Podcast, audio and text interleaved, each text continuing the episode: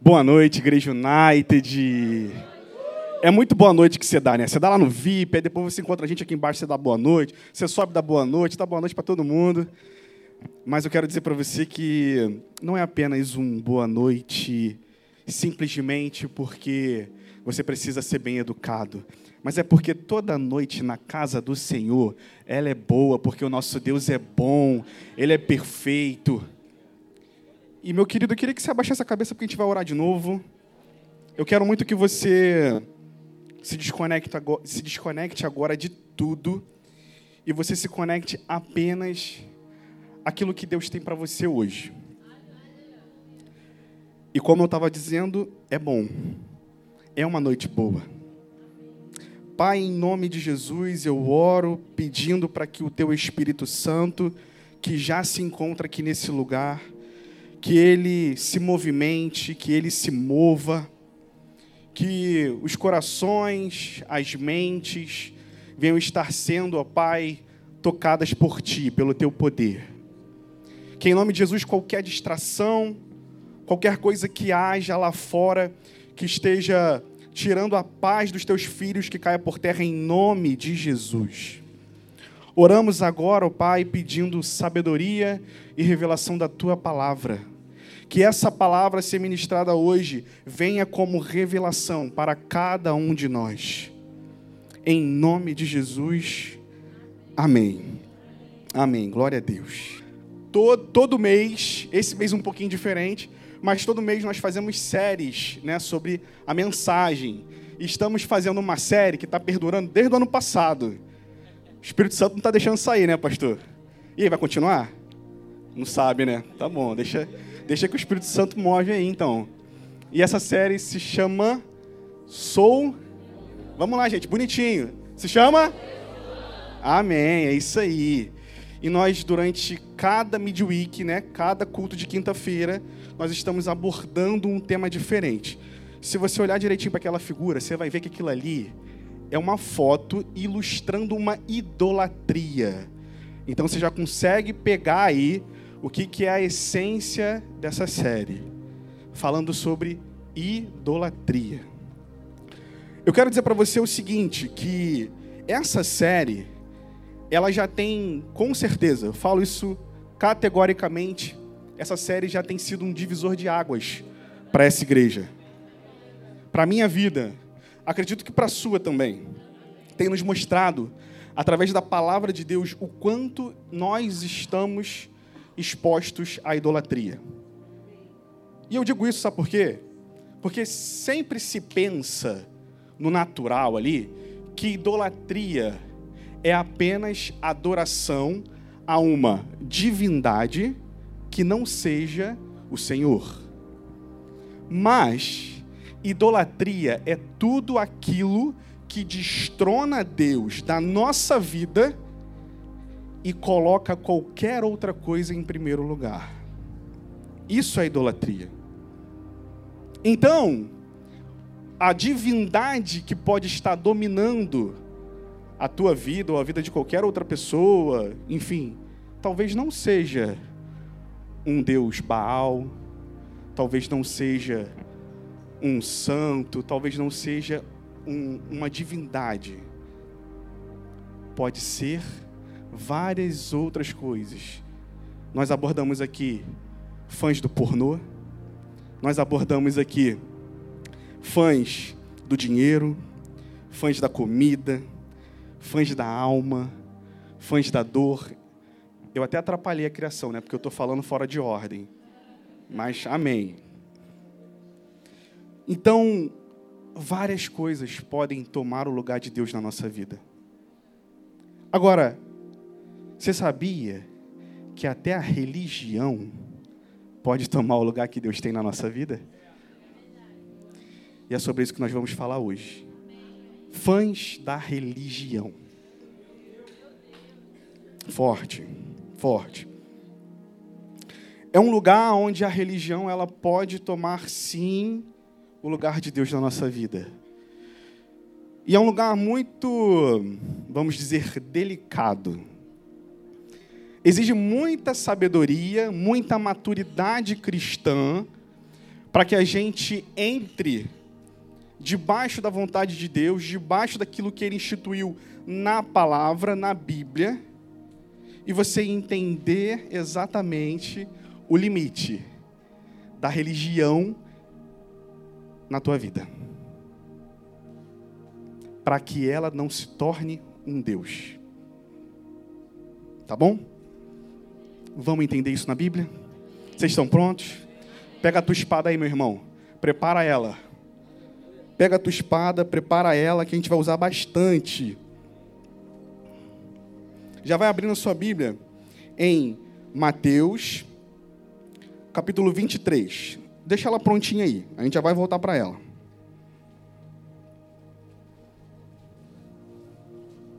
Eu quero abordar aqui com vocês, antes da gente ler esse capítulo, o seguinte.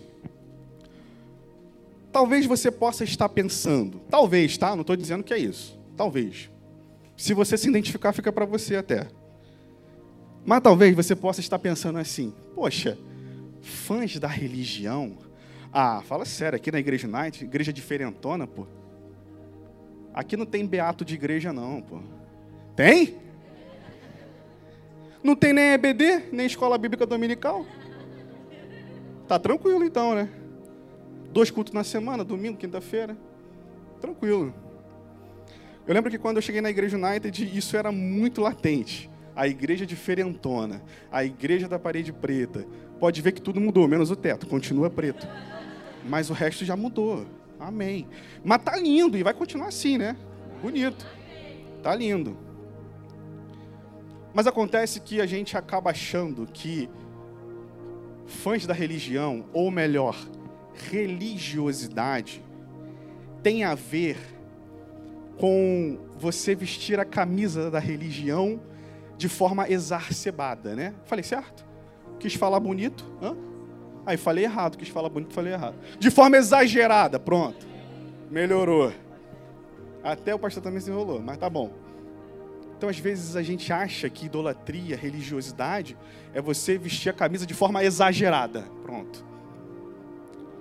Mas você sabia que não é isso? Isso é até bom, gente. Vestir a camisa da tua igreja. Vestir a camisa da tua igreja local. Vestir a camisa de verdade, sabe? Que nem o. Levanta aí, por favor. Olha só. Vestiu a camisa. A camisa de voluntários da igreja. Nem eu tenho mais essa camisa. Aí, é da Mila até. Perfeito, obrigado. Isso é vestir a camisa, sabe? Não, estou lá participa de tudo, participa da faxina, tá na faxina toda semana. Olha aí. Esse veste a camisa, hein? Toda semana tá na faxina, veste a camisa de verdade da igreja. Isso é muito bonito. Isso é demais. Isso não é religiosidade, gente. Religiosidade tem a ver com aparência. Religiosidade, ela tem a ver com você querer mostrar aquilo que você não vive.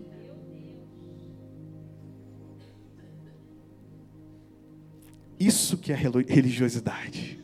Isso é ser um verdadeiro fã da religião. É usar das coisas eclesiásticas, usar do púlpito, do microfone, do instrumento, usar do teu serviço como voluntário, usar da Bíblia, usar de qualquer artifício eclesiástico para mostrar uma vida que você não vive. Aí sim, quando a gente muda a ótica, é, talvez aqui no nosso meio tenha alguém assim. Talvez tenha. E é por isso que a gente vai pregar sobre isso.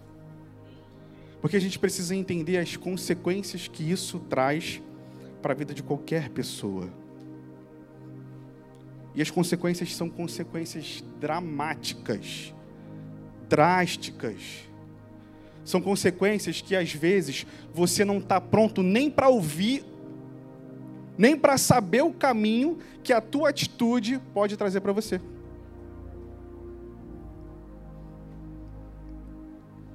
por ser uma consequência drástica e triste, é que a gente está aqui para falar e te alertar. Meu querido, essa igreja te ama.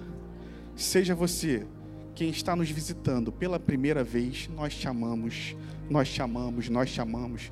Seja você que é um membro da nossa igreja, nós te amamos. Seja você que é um voluntário dessa casa, nós te amamos. Seja você um líder, nós te amamos. Seja você um pastor, nós te amamos. Nós amamos vocês. Nós precisamos refletir aquilo que Jesus nos ensina e Ele ama. Até engasguei. Ele ama você. Ele te ama, meu querido. A gente não pode deixar passar batido essas questões. Não podemos de forma alguma. Agora, entende uma coisa. A religiosidade, ela tem uma raiz, tá? E se você estiver anotando e quiser anotar, eu acho que vai ser bem legal você anotar isso que eu vou falar aqui. A religiosidade, ela tem apego na aparência de perfeição. A religiosidade, ela tem apego na aparência de perfeição. E tudo isso tem a ver com ego, egocentrismo, poder, tem a ver também com o seu orgulho. Muito obrigado. Tinha outra palavra que eu queria falar também, mas tá bom. Vou enrolar não. Mas tem muito a ver com consigo mesmo. Essas são as raízes da aparência. E às vezes ela pode ser motivada por inveja. Às vezes ela pode ser motivada por raiva descontentamento, tristeza, rancor. Tudo isso pode querer motivar a você se autopromover eclesiasticamente falando, para aparentar aquilo que você não vive.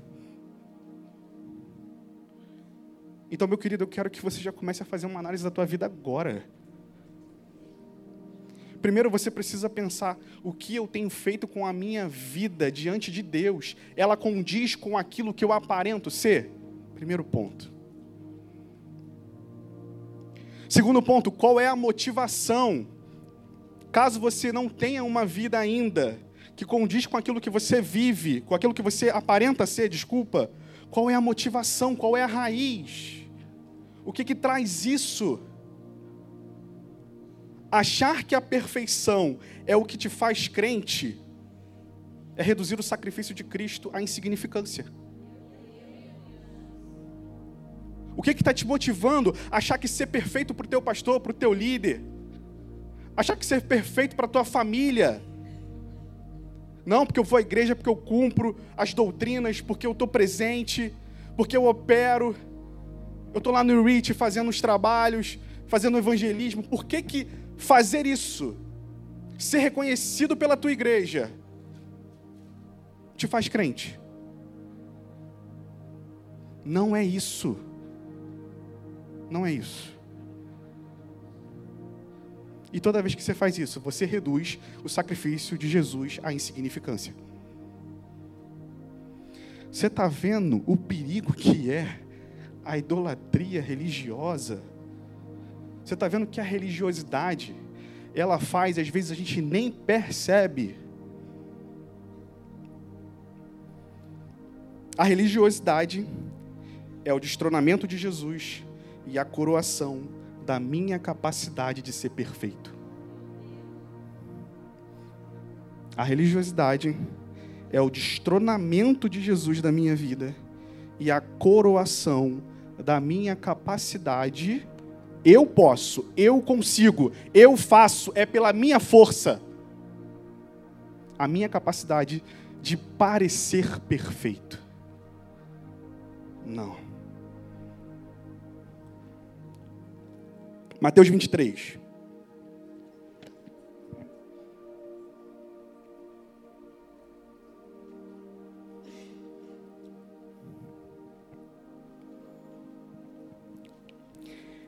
A partir do versículo 1, e nós vamos ler até o 36. Bota versículo aí. Amém? Vamos ler a Bíblia. Eu vou acompanhar no telão? Vocês param no 36, tá? Senão eu vou embora. Que eu não vou ver aqui não, porque a minha versão está diferente. Vamos lá. Então Jesus falou às multidões e aos seus discípulos. Na, cade... Na cadeira de Moisés se assentam os escribas e os fariseus. Portanto, façam e observem tudo o que eles disserem a vocês, mas não os imitem em suas obras. Olha só. Existem os escribas e os fariseus. Vocês façam e observem tudo o que eles disserem. Em nenhum momento diz, olha, esses camaradas aí, eles são religiosos, tá? Não faz nada do que eles falam, não. Em nenhum momento fala isso. Fala o contrário. Façam o que eles falam. Observem o que eles fazem. Agora, só não imita as obras deles, não. Tem duas óticas aí, né? Tem a ótica do fariseu, como deve ser horrível. Como deve ser horrível alguém falar para você assim: olha, aquilo que você fala, aquilo que você prega, está certinho com a palavra de Deus, está perfeito. Eu louvo a Deus pela tua vida, o quanto isso me edifica. E sabe por que isso acontece, meu irmão? Porque a palavra de Deus ela jamais volta vazia. Ela é imutável, ela é perfeita, ela transforma vidas. O poder está na palavra, não está em quem profere ela. O poder está no Espírito, não está em você, na tua alma, no teu intelecto. Então não adianta se tu vive uma vida de aparência. Deus ele pode te usar como instrumento, afinal de contas ele usou uma mula. Como não vai nos usar? Agora, agora, uma coisa é você cumprir um princípio, e todo princípio vem com promessa, e a promessa ela acontece porque essa é a lei de Deus. Uma coisa é você viver, é você viver debaixo do princípio e por conta disso, aquilo que você fala da palavra, aquilo que você faz da palavra, ela vai percutir efeito. Agora tem um outro lado. Olha só aquele lado ali.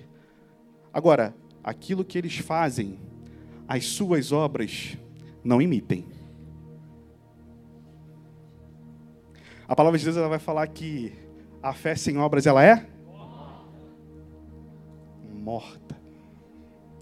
Uma pessoa com a fé morta, eu não sei qual é o destino dela. Na verdade, eu sei. Eu quero que você pense.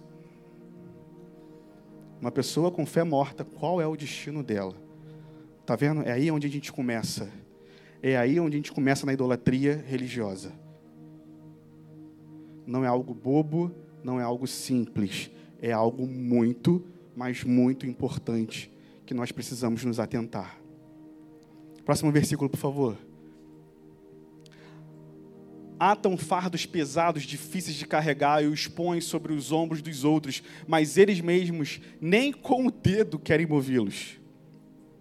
Praticam todas as suas obras a fim de serem vistos pelos outros, pois alargam os seus filactérios e alongam as franjas das suas capas. Gostam do primeiro lugar nos banquetes e das primeiras cadeiras nas sinagogas das saudações nas praças e de serem chamados de mestre. Mas vocês não serão chamados de mestre, porque um só é mestre de vocês, e todos vocês são irmãos. Aqui na terra, não chamem ninguém de pai, porque só um é pai de vocês, aquele que está nos céus.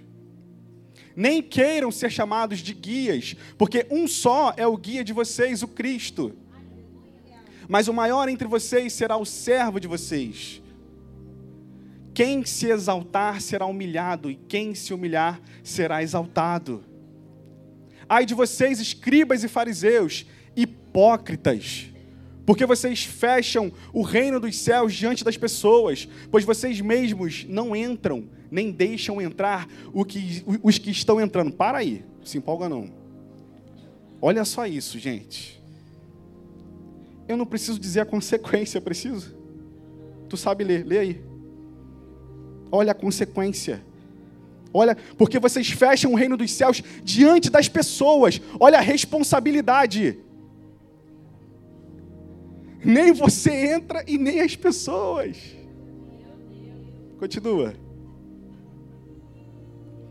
Ai de vocês, já foi? Não, é outra coisa, né? Ai de vocês, escribas e fariseus hipócritas, porque vocês devoram as casas das viúvas e para o justificar fazem longas orações. Por isso vocês sofrerão juízo.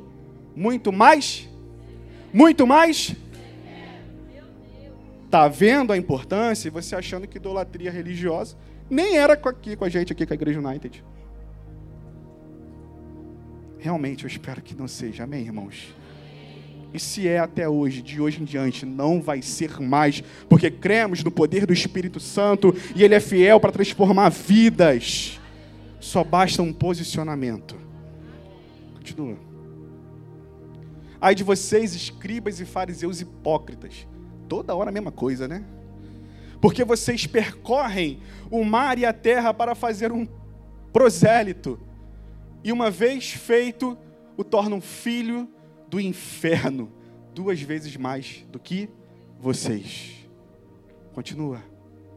Ai de vocês, guias cegos, que dizem: se alguém jurar pelo santuário, isso não tem importância, mas se alguém jurar pelo ouro do santuário, fica obrigado, porque obrigado pelo que jurou.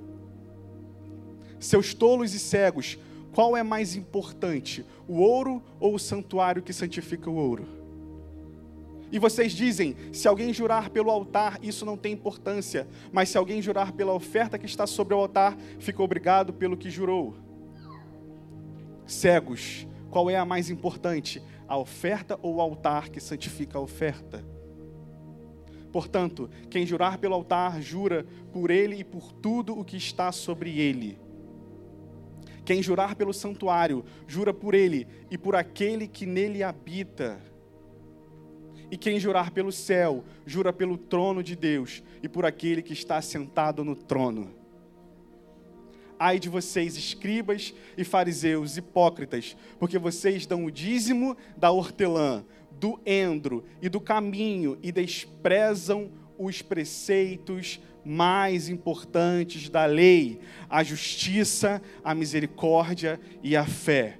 Mas vocês deveriam fazer essas coisas sem omitir aquelas. Guias cegos coam um mosquito, mas engolem um camelo. Ai de vocês, escribas e fariseus hipócritas, porque vocês limpam o exterior do corpo e do prato, mas estes por dentro estão cheios de roubo e de glutonaria. Vamos parar por aqui. Eu poderia estender esse texto e ele realmente, gente, vai até o 36. E eu estou também cansado de falar hipócritas. Agora eu quero que você faça um exercício, tá bom? Não é fácil esse exercício não, tá?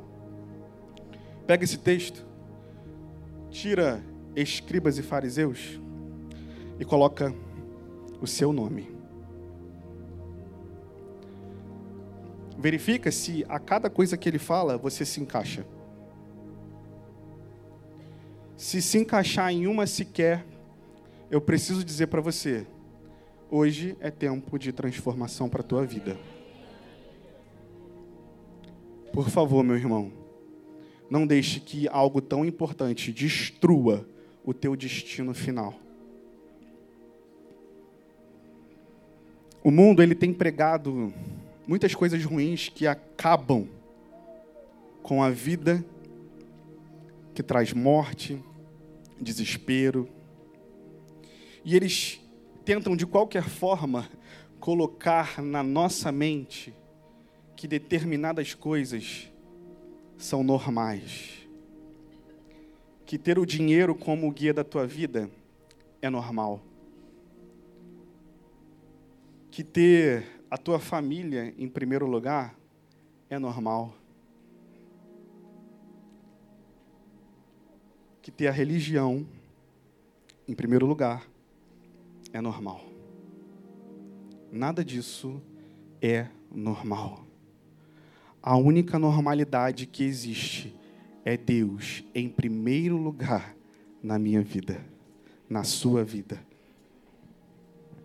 Amém? Atos 5, versículo 33. Abre aí rapidinho. Atos 5.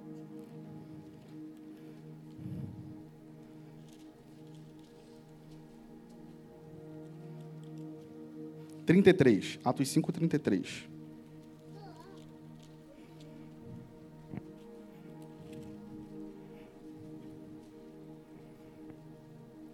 Pastora Natália, semana passada, ela usou esse texto, mas ela começou lá no versículo 17. E ela estava pregando sobre fãs da dor. Esse texto falou ao meu coração, eu falei, eu preciso usar ele. E eu vou usar. Só que ela abordou algo que acontecia antes do que a gente vai ler. E aconteceu exatamente que os discípulos, ele, obrigado, pastor os discípulos, eles foram presos, foram perseguidos, e aconteceu algo maravilhoso lá naquela cela do cárcere, aonde eles foram libertos pelo poder sobrenatural de Deus. Só que depois que tudo isso aconteceu, eles foram encaminhados para o sinédrio o sinédrio nada mais era um local onde se reuniam os fariseus, os saduceus, aonde eles cumpriam a religião deles, a religiosidade deles, aonde eles eram categóricos em afirmar que ali era onde eles eram é, cumpridores da lei, cumpridores das doutrinas, enfim, religiosos. Mas ao chegarem lá, olha o que acontece ali no versículo 33. Eles ouviram algumas coisas que os discípulos falaram. E aí, olha o que, olha o que Gamaliel fala. Ouvindo isso, eles se enfureceram e queriam matá-los. Ou seja, a galera lá, ó, os religiosos, os fariseus e saduceus se enfureceram a ponto de querer matá-los. De querer matá-los. E aí no próximo versículo. Mas, levantando-se do sinédrio, um fariseu chamado Gamaliel, mestre da lei, respeitado por todo o povo, mandou que os apóstolos fossem levados para fora por um momento. E então disse ao sinédrio: Israelitas, tenham cuidado com o que vocês vão fazer a estes homens porque algum tempo atrás se levantou Teudas, dizendo ser alguém muito importante, ao qual se juntaram cerca de 400 homens. Mas ele foi morto e todos os que lhe obedeciam se dispersaram e foram reduzidos a nada. Depois desse levantou-se Judas, o galileu, nos dias do renascimento, do recenseamento, e levou muitos consigo. Também este foi morto e todos os que lhe obedeciam foram dispersos. Neste caso de agora, digo a vocês: não façam nada contra esses homens, deixem que vão embora, porque se este plano ou esta obra vem de homens, será destruído. Mas, se vem de Deus, vocês não poderão destruí-los e correm o risco de estar lutando contra Deus. E os membros do sinédrio concordaram. Olha, esse é um texto muito legal. Um dos próprios fariseus se levanta e fala: Gente, quantos homens desses não se levantaram no passado e a gente não precisou fazer nada? Eles se dispersaram. Agora, tomem muito cuidado, porque se vocês fizerem algo e realmente essa obra e esse trabalho for de Deus, vocês podem estar lutando contra o próprio Deus. E se não for, assim como os outros, eles, eles também serão dispersados. Só que acontece que, ao saírem dali, dessa reunião, eles chamaram de volta. E a decisão foi: vocês vão embora. Mas antes de tudo, vocês vão levar chicotadas. Chibatadas. Apesar de uma voz ter se levantado, ter falado essas palavras, que realmente trazem coerência, que deveriam trazer um caminho de correção, ainda assim, o que os fariseus fizeram foi religiosidade, em não abrir mão do orgulho, em não abrir mão do ego em não abrir mão do poder raiz da religiosidade.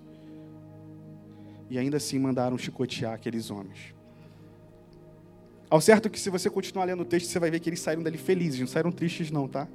Porque eles foram considerados é, considerados dignos de sofrer por Jesus. Isso é lindo demais. Isso é muito lindo. Agora, voltando lá para o texto de Mateus 23, você não precisa voltar não, só vou voltar aqui na ideia, tá? Não precisa voltar na sua Bíblia não. Para termos uma melhor ótica da religiosidade, basta você sempre ler todo aquele texto colocando a tua vida, colocando aquilo que você faz, como eu disse.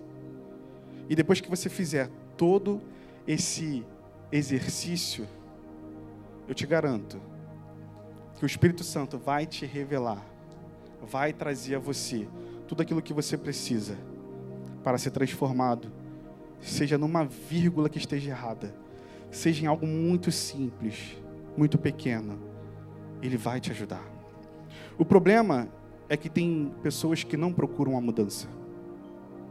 O problema é que tem pessoas que só querem cumprir e participar de uma aparente religião doutrinária.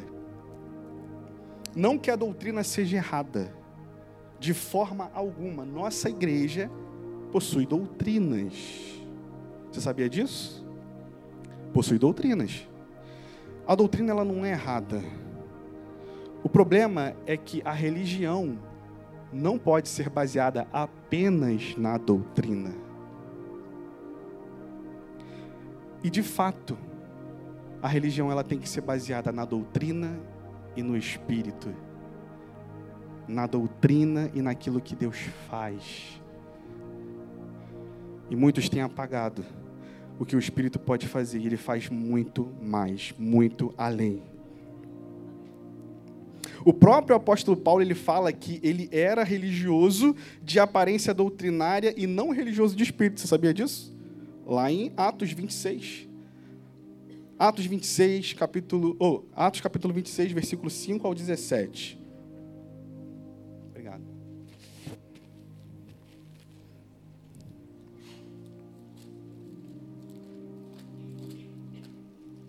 Atos 26, do 5 ao 17.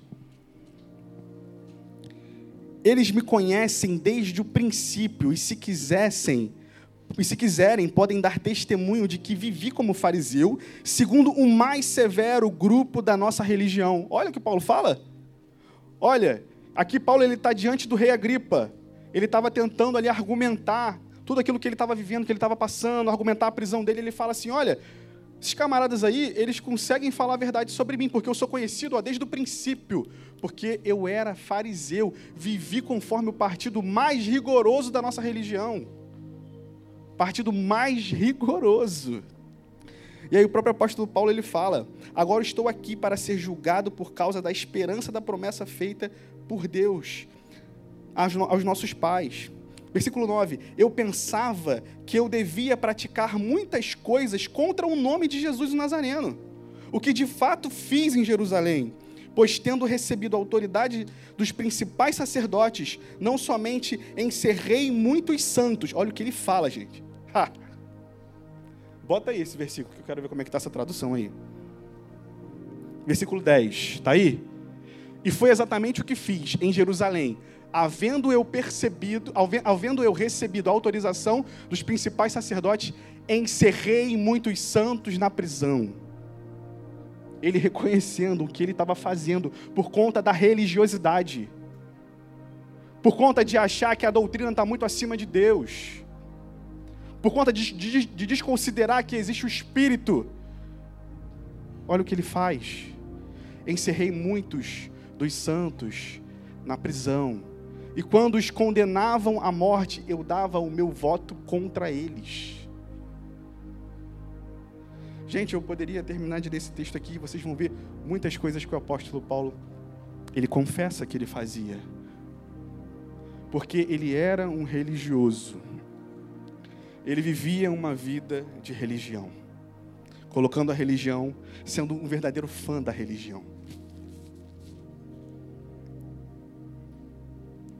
Agora, se a gente continua lendo, a gente vai ver que depois o apóstolo Paulo ele fala que a vida dele mudou.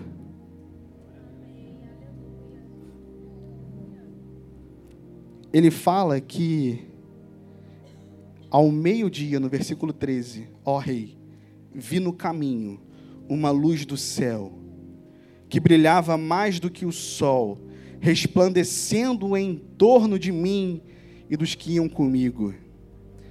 E caindo todos nós por terra, ouvi uma voz que me dizia, na língua dos hebreus: Saulo, Saulo, por que me persegues? E inútil resistires ao, ao aguilhão. Eu disse: Quem és, Senhor? O Senhor respondeu: Eu sou Jesus, a quem persegues. Mas levanta-te e põe de pé. Foi para isso que te apareci, para te fazer servo e testemunha tanto das coisas que viste de minha parte, como daquelas que te manifestarei. Deus ainda promete para ele: você vai ser testemunha daquilo que você viu hoje, de coisas que eu ainda vou fazer. E Paulo ele continua falando para o rei. Só que agora ele começa a falar daquilo que ele estava fazendo, que era ajuntando pessoas, que era cumprindo o ID. Ele fala que andou por toda Jerusalém, Samaria e os confins da terra, inclusive somando ao grupo da família de Deus, os gentios. Nesse texto e nesse contexto, nós vemos dois tipos de homem. Nós vemos Saulo, o fã da religião, e Paulo, o fã de Jesus. Nesse texto a gente tem esses dois panoramas.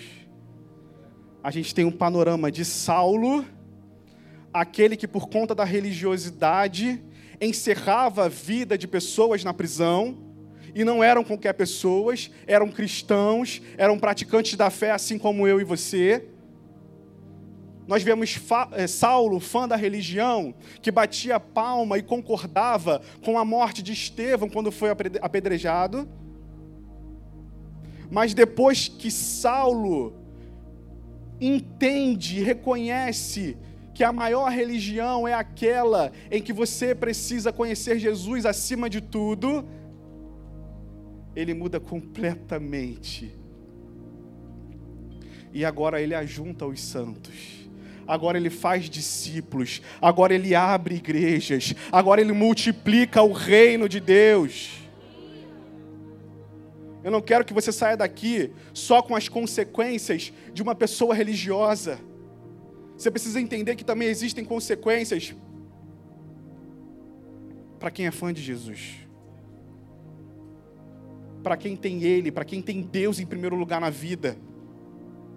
Também tem consequências, meu irmão. E são consequências incontáveis.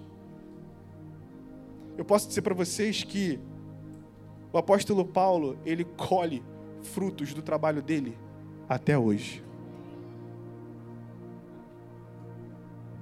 Até hoje. Estamos aqui usando ele como exemplo. O perseguidor que se tornou perseguido.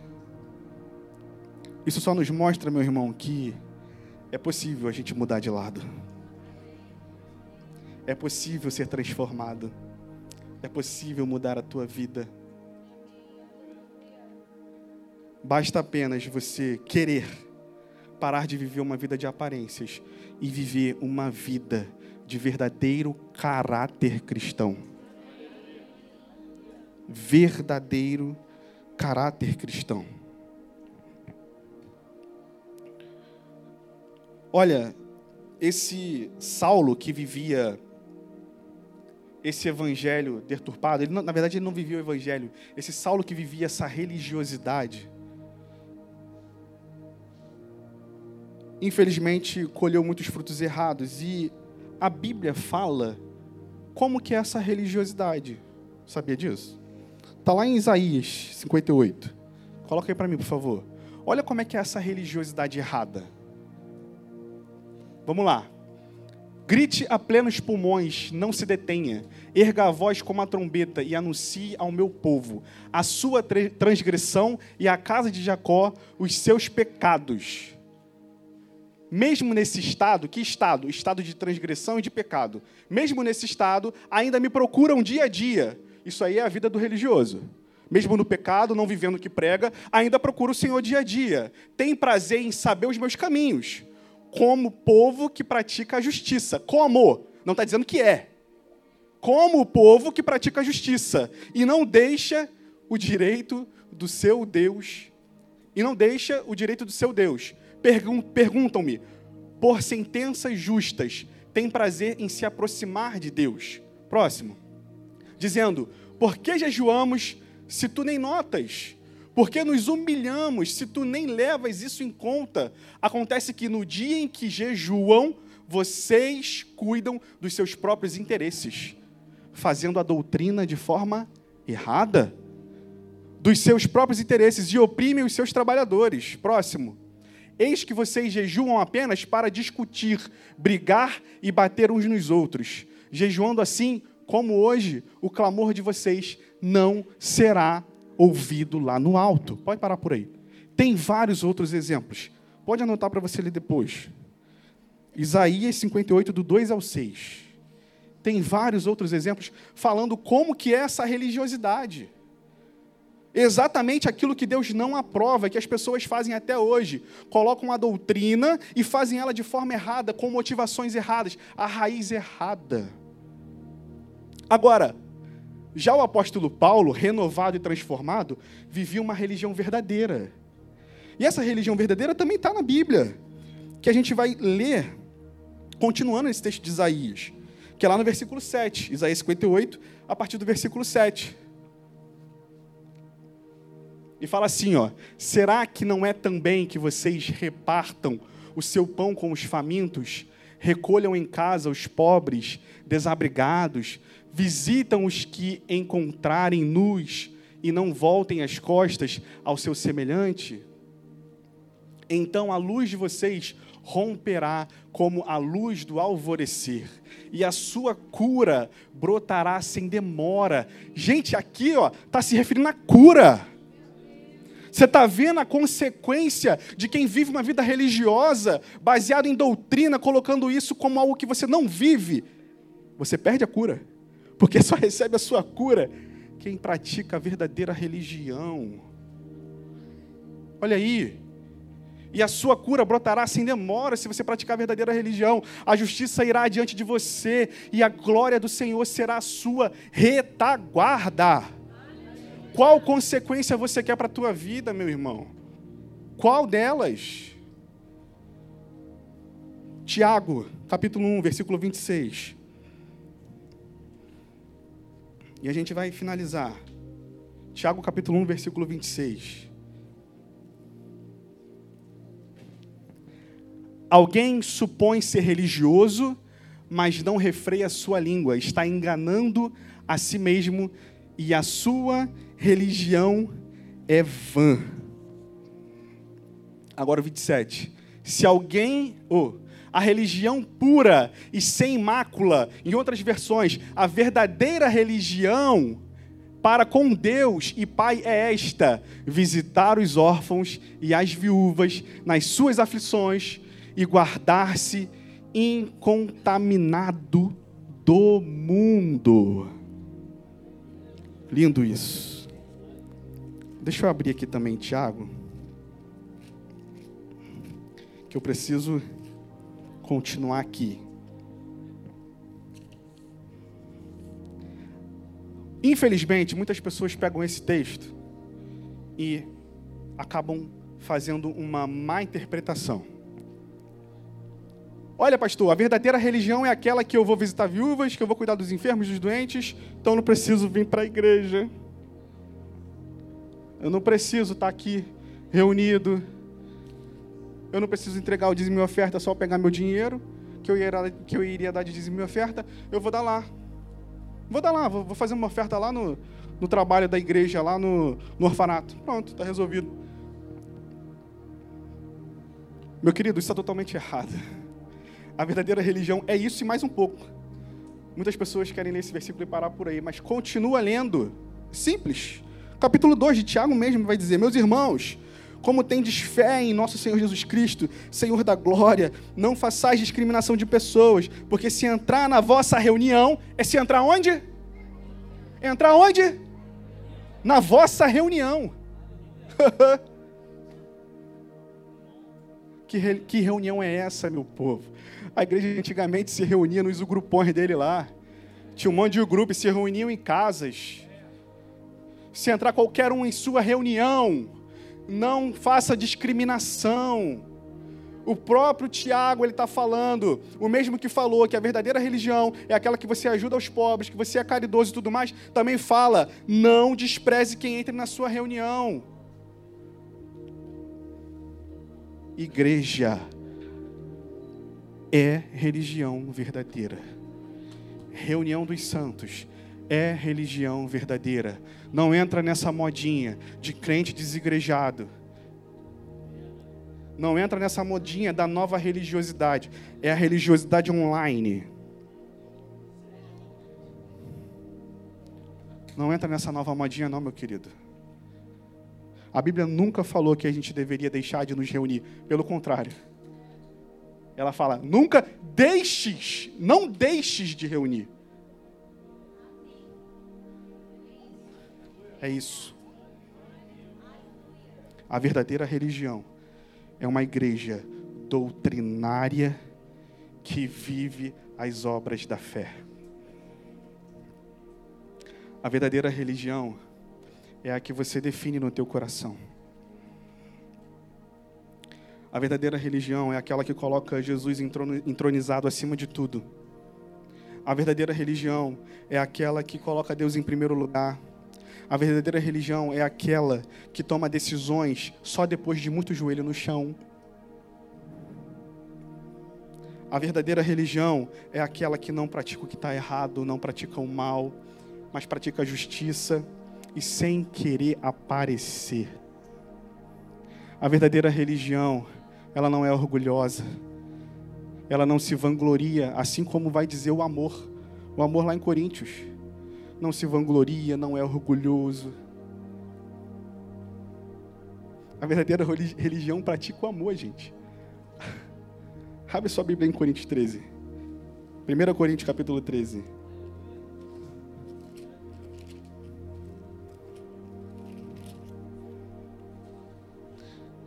Ó, abri em Crônicas, Jeová. Alguém já abriu aí? Pode me ajudar? Foi aqui, obrigado. Foi aqui, foi aqui. O amor é 13:4. O amor é paciente, o amor é benigno, não é invejoso, não se vangloria, não se orgulha, não se porta com indecência, não busca os próprios interesses, não se enfurece, não guarda ressentimento do mal, não se alegra com a injustiça, mas se congratula com a verdade. Tudo sofre, tudo crê, tudo espera, tudo suporta. A religião é baseada no amor de quem? Qual é o padrão do amor de Deus? 1 Coríntios 13, versículo 4. Não tem como você amar longe.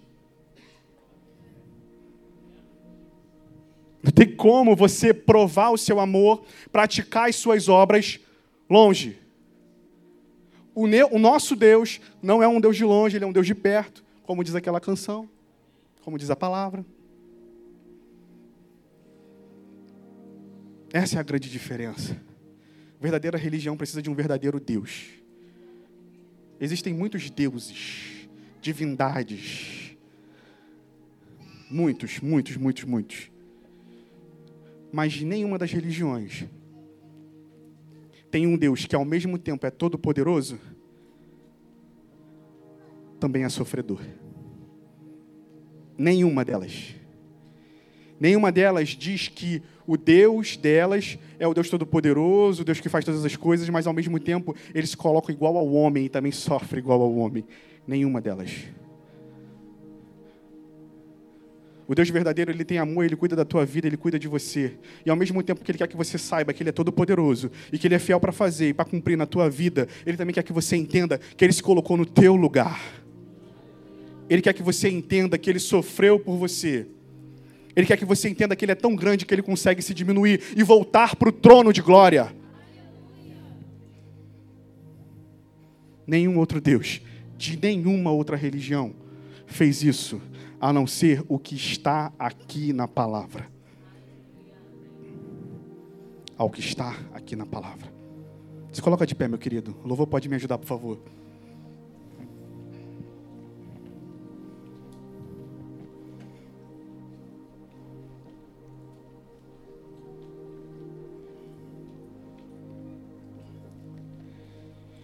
Nós podemos observar o seguinte: Saulo, quando religioso, de aparência doutrinária, só se preocupava com o que os fariseus pensavam.